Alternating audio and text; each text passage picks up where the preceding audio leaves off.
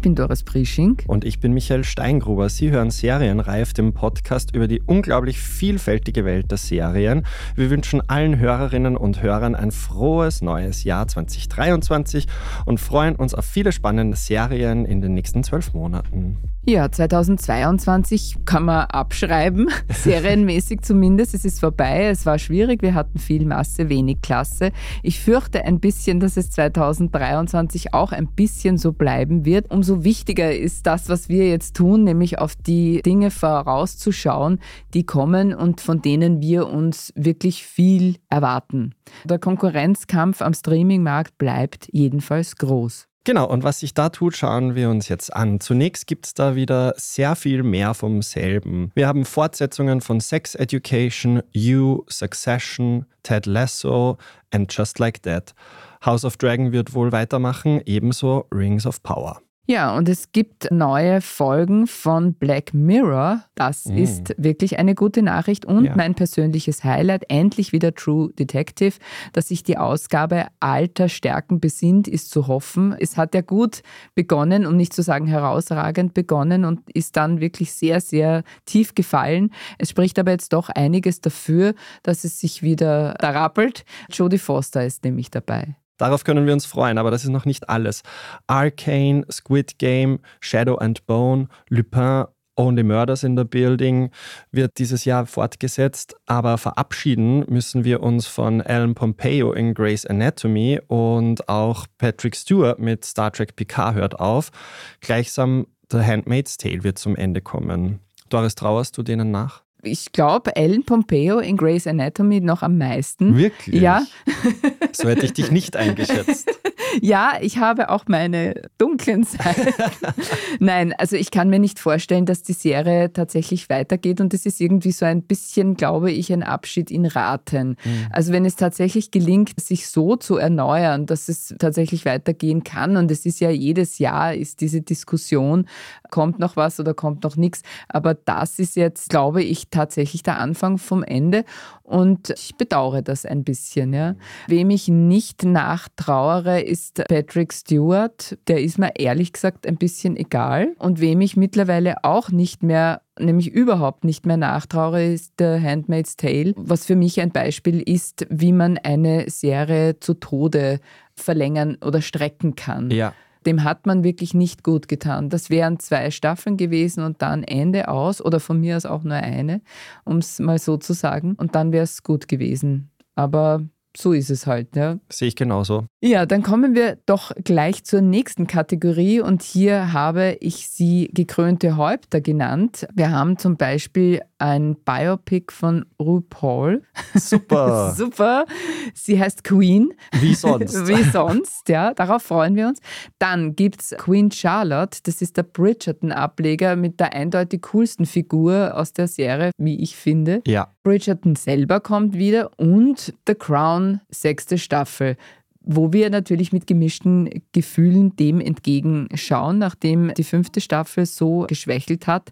Und ich ehrlich gesagt nicht glaube, dass sie zum Mut und der Keckheit der vorhergehenden Staffel zurückkehrt, weil es geht ja immerhin um eine ganz besonders heikle Episode in der Geschichte der Krone, nämlich also tatsächlich dann der Tod Lady Dianas. Genau. Dann gibt es noch eine weitere Kategorie, ich darf da jetzt gleich anknüpfen, die Great Stories. Und da sticht für mich tatsächlich eine Serienfassung von Doktor Sivago heraus. Vikings-Macher Michael Hurst steht dafür Pate. Das finde ich wirklich sehr spannend. Und ich horche auch auf bei Wivling, Natalie Dormer als Vivian Leigh. Vivian Leigh ist die Darstellerin von Scarlett O'Hara in Vom Winde verweht, wer sich noch erinnert. Wer nicht, sollte diesen Film gesehen haben. Und wer nicht, dann sagt er auch, das machen wir morgen. Ein genau. geflügeltes Wort von Scarlett O'Hara. Three Body Problem ist das nächste Big Thing von David Benioff und D B Weiss. Das sind die Showrunner von Game of Thrones. Das ist auch extrem spannend. Und das Three Body Problem ist eine Science-Fiction-Geschichte des chinesischen Autors Lu Cixin. Das finde ich allesamt sehr spannend. Ja, womit wir auch schon bei der nächsten Kategorie werden, die wir genannt haben, Spannung steigt. Da hätten wir zum einen The Cartel, Don Winslows Kartellsaga als Serie adaptiert. In dieser Serie bekämpfen sich ein amerikanischer Agent und ein mexikanischer Kartellgangster, deren Fehde längst persönlich geworden ist. In der Dramaserie Lake Success aus dem Hause H B O spielt Jack Gyllenhaal einen narzisstischen Manager, der sich auf der Flucht vor der Verantwortung auf eine Reise durch die U S A begibt, um seine Ex-Freundin aufzusuchen. Was sich da für mich vorankündigt, das sind alles schillernde Figuren, die mhm. im Mittelpunkt stehen und hat womöglich ein bisschen was von Reality. War das ja. jetzt eine plumpe Überleitung? Eine grandiose ja. Überleitung. Was wird wohl die Frage sein? Ja, was kann jetzt, jetzt die Frage sein? Lieber Michael, was tut sich eigentlich beim Reality-Sektor? Liebe Doris, da tut sich einiges. Im Jänner jetzt gleich schickt R T L wieder mehr oder weniger Prominente für die sechzehnte Staffel von Ich bin ein Star, holt mich hier raus in den australischen Dschungel. Yeah, yeah. Gibt es da schon Teilnehmerinnen? Weiß man da schon was? Der wohl prominenteste Name ist Claudia Effenberg, die Ehefrau von dem Fußballer Effenberg. Und Lukas Cordalis, Sohn von Costa Cordalis, der ja auch schon im Dschungelcamp war und mit Daniela Katzenberger, auch einem Urgestein des Reality-T Vs, verheiratet ist. Ich finde, man könnte ja schon langsam wieder anfangen, die Urteilnehmerinnen wieder zu holen. Ein All-Stars quasi. Ja, voll. Total. Fände ich ja. super, würde ich anschauen. Larissa muss ins Dschungelcamp. Ja. Genau, im März wird dann auch der O R F eine neue Staffel von Dancing Stars ausstrahlen. Diesmal sind dabei unter anderem der Kabarettist und YouTuber Michi Buchinger und es gibt einen neuen Moderator, Andi Knoll. Man kennt ihn von Eurovision Song Contest zum mhm. Beispiel. Im Frühjahr sucht dann Heidi Klum auf ProSieben wieder Germany's Next Topmodel. Was noch offen ist, ist, ob es eine weitere Staffel von Princess Charming geben wird, weil die Quoten der lesbischen Dating-Show bei der letzten Staffel nicht gerade berauschend waren. Und Fans der Real Housewives of Beverly Hills dürfen sich freuen, nämlich da wird angeblich wieder gedreht. Man hatte ja nach dem großen Streit zwischen Kathy Hilton und Lisa Rinna in der vergangenen Staffel eine Pause angekündigt, die ist offensichtlich vorbei. Okay, gut. Also manchmal geht es schneller, als man glaubt. Ja. Das ist doch wunderbar. Wir machen eine kurze Pause. Bleibt dran. Wir melden uns gleich wieder mit lieben Ladies, fantastischen Welten, kriminell guten Geschichten und vielversprechenden Spin-offs. Alles, was im Serienjahr zwanzig dreiundzwanzig ansteht.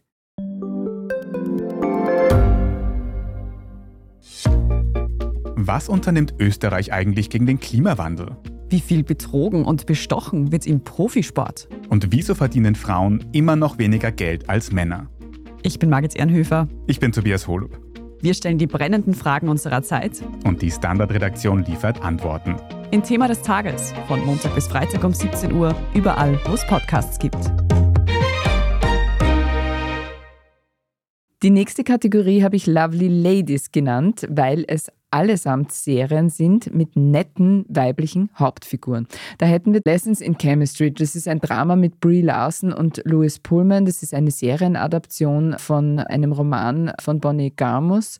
Larson spielt darin eine Frau in den neunzehnhundertsechziger Jahren, die als Moderatorin einer Kochshow berühmt wird. The Lost Flowers of Alice Hart ist ein Drama mit Sigourney Weaver. Das ist wiederum eine Serienadaption, und zwar die eines Romans, und wird bei Amazon Prime Video zu sehen sein. Erzählt wird die Geschichte des Mädchens Alice Hart, das in seiner Kindheit die grausame Gewalt erlebt, was einen dunklen Schatten auf ihr Leben als Erwachsene wirft, so wird das beschrieben. Dann gibt es Nancy Who Done It, das ist eine Geschichte über eine asiatisch-amerikanische Jugendbuchautorin, die plötzlich in die Welt eines ihrer Bücher transportiert wird. Das ist eine wirklich sehr nette Story. Und dort muss sie ihrer Hauptfigur, die sie eigentlich hasst, helfen, ein ungelöstes Rätsel aufzudecken. Es klingt für mich so irgendwie positiv, nice und ja. lustig.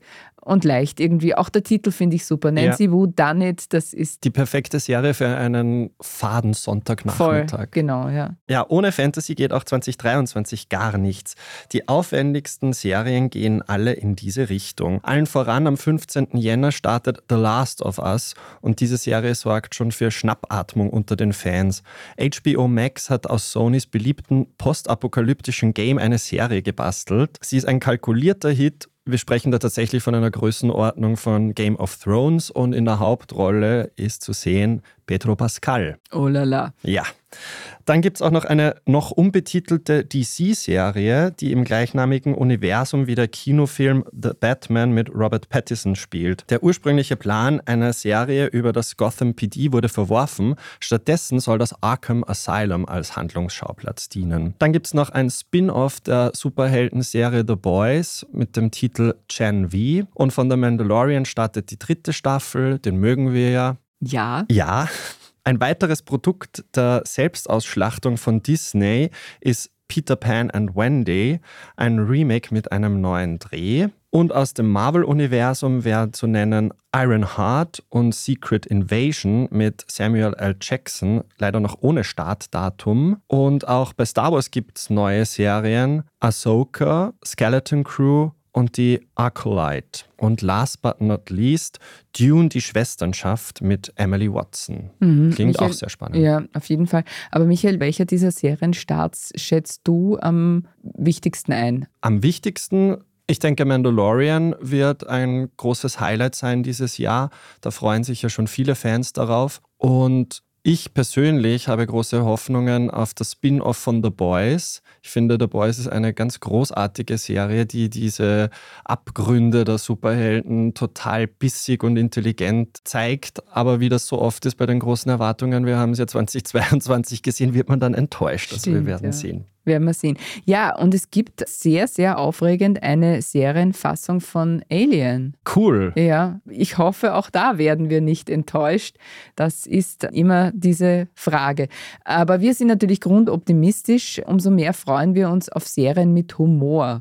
zweitausenddreiundzwanzig sorgen dafür zum einen wiederum eine Amazon Prime-Serie, die heißt Luden. Und da geht es um den Hamburger Kiez in der Hochphase. Ich nehme an, da gibt es dann Kostüme aus den siebziger Jahren und verspricht einigen Schwung und soll sehr lustig sein. Und dann gibt es ein Serien-Revival von Time Bandits mit Lisa Kudrow von Apple T V plus. Das war alles, lustiger wird's nicht. Ich fürchte, bis jetzt ist tatsächlich nicht sehr viel mehr bekannt. Das finde ich auch erstaunlich, weil eigentlich wäre man sehr bedürftig. Umso wichtiger sind dann eben auch Serienstarts wie Ted Lasso and Just Like That und eben auch die angekündigte neue Staffel von Missus Maisel, wobei man hier auch wiederum ein bisschen Abstriche nehmen muss. Das ist möglicherweise auch eine Serie, die in die Kategorie fertig. So viel hätte es gar nicht genau. gefällt. Ja, jetzt sind wir eher international unterwegs, aber Doris, wie schaut es eigentlich in Österreich aus? Was ist da zu erwarten? Es kommt natürlich doch einiges, aber wenn es stimmt, dann kommt spätestens zweitausendvierundzwanzig der große Schub, wenn nämlich dieses viel besprochene Filmanreizmodell tatsächlich für den ganz großen Hype sorgt. Also das besteht aus zwei Eckpunkten. Das eine ist eben, es soll die Produktion ankurbeln innerhalb des Landes, es soll aber auch internationale Produktionen holen. Was hier schon an Großartigem ankündigt, ist Jänner und Februar ein Dreh, ein internationaler Dreh, ein Dreh einer H B O-Serie. Das hat es überhaupt noch nie gegeben, und zwar eben The Palace mit Kate Winslet und Hugh Grant. Wie gesagt, Jänner und Februar. Das zum Standort. Österreich als Produzent von Serien, da würde ich doch einschätzen, dass man die Superfilmproduktion von David Schalko über Kafka, darauf darf man sich sicher freuen. Und es gibt Schnee. Ich habe darüber schon Hymnen gesungen, wie sehr ich mich darauf freue. Entwickelt eben, wie gesagt, von Barbara Albert und der verstorbenen Ursula Wohlschlager. Spannend, im kreativen Team sind zum Großteil Frauen. Dann ist mir auch noch aufgefallen, eine Miniserie mit dem Titel Die Augenzeugen, die ursprünglich aus Norwegen stammt. Die Handlung folgt zwei Schülern, die Augenzeugen eines brutalen Mordes werden und fortan in Angst leben. Wird man sehen, ob das die übliche Krimi-Kiste ist, Marke der Pass, eine Adaption. Aber trotzdem, also ich finde, wenn es gelingt, das gut zu adaptieren, warum nicht? Und im Jänner kehrt Angelika Schnell aus Schnell ermittelt zurück. Das ist wohl eine Kommissarin der Herzen und sie macht's noch einmal. Sehr schön. Ja, ein breites Programm und viel für uns zu schauen. Das war's schon wieder mit Serienreif. Wenn euch, liebe Zuhörerinnen und Zuhörer, dieser Podcast gefallen hat, freuen wir uns über eine fünf Sterne Bewertung. Damit ihr keine Folge verpasst, abonniert uns bei Apple Podcasts, Spotify oder wo auch immer ihr eure Podcasts hört. Wir danken Christoph Grubitz an den Reglern und euch fürs Zuhören. Bis zum nächsten Mal und frohes Schauen. Bye, bye. Bye, bye.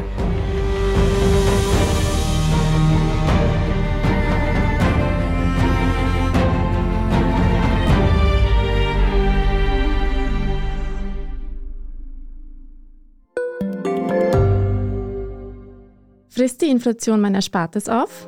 Soll ich mein Geld in Aktien stecken? Und wie funktionieren eigentlich Kryptowährungen? Im neuen Standard-Podcast Lohnt sich das? Sprechen wir über alles rund ums Thema Geld und Geldanlage. Wie man in Aktien investiert und was genau hinter einem N F T steckt, im Gespräch mit ExpertInnen gehen wir jede Woche diesen und vielen weiteren Fragen auf den Grund. Lohnt sich das? Der Standard-Podcast über Geld findet ihr auf der standard Punkt A T und überall, wo es Podcasts gibt.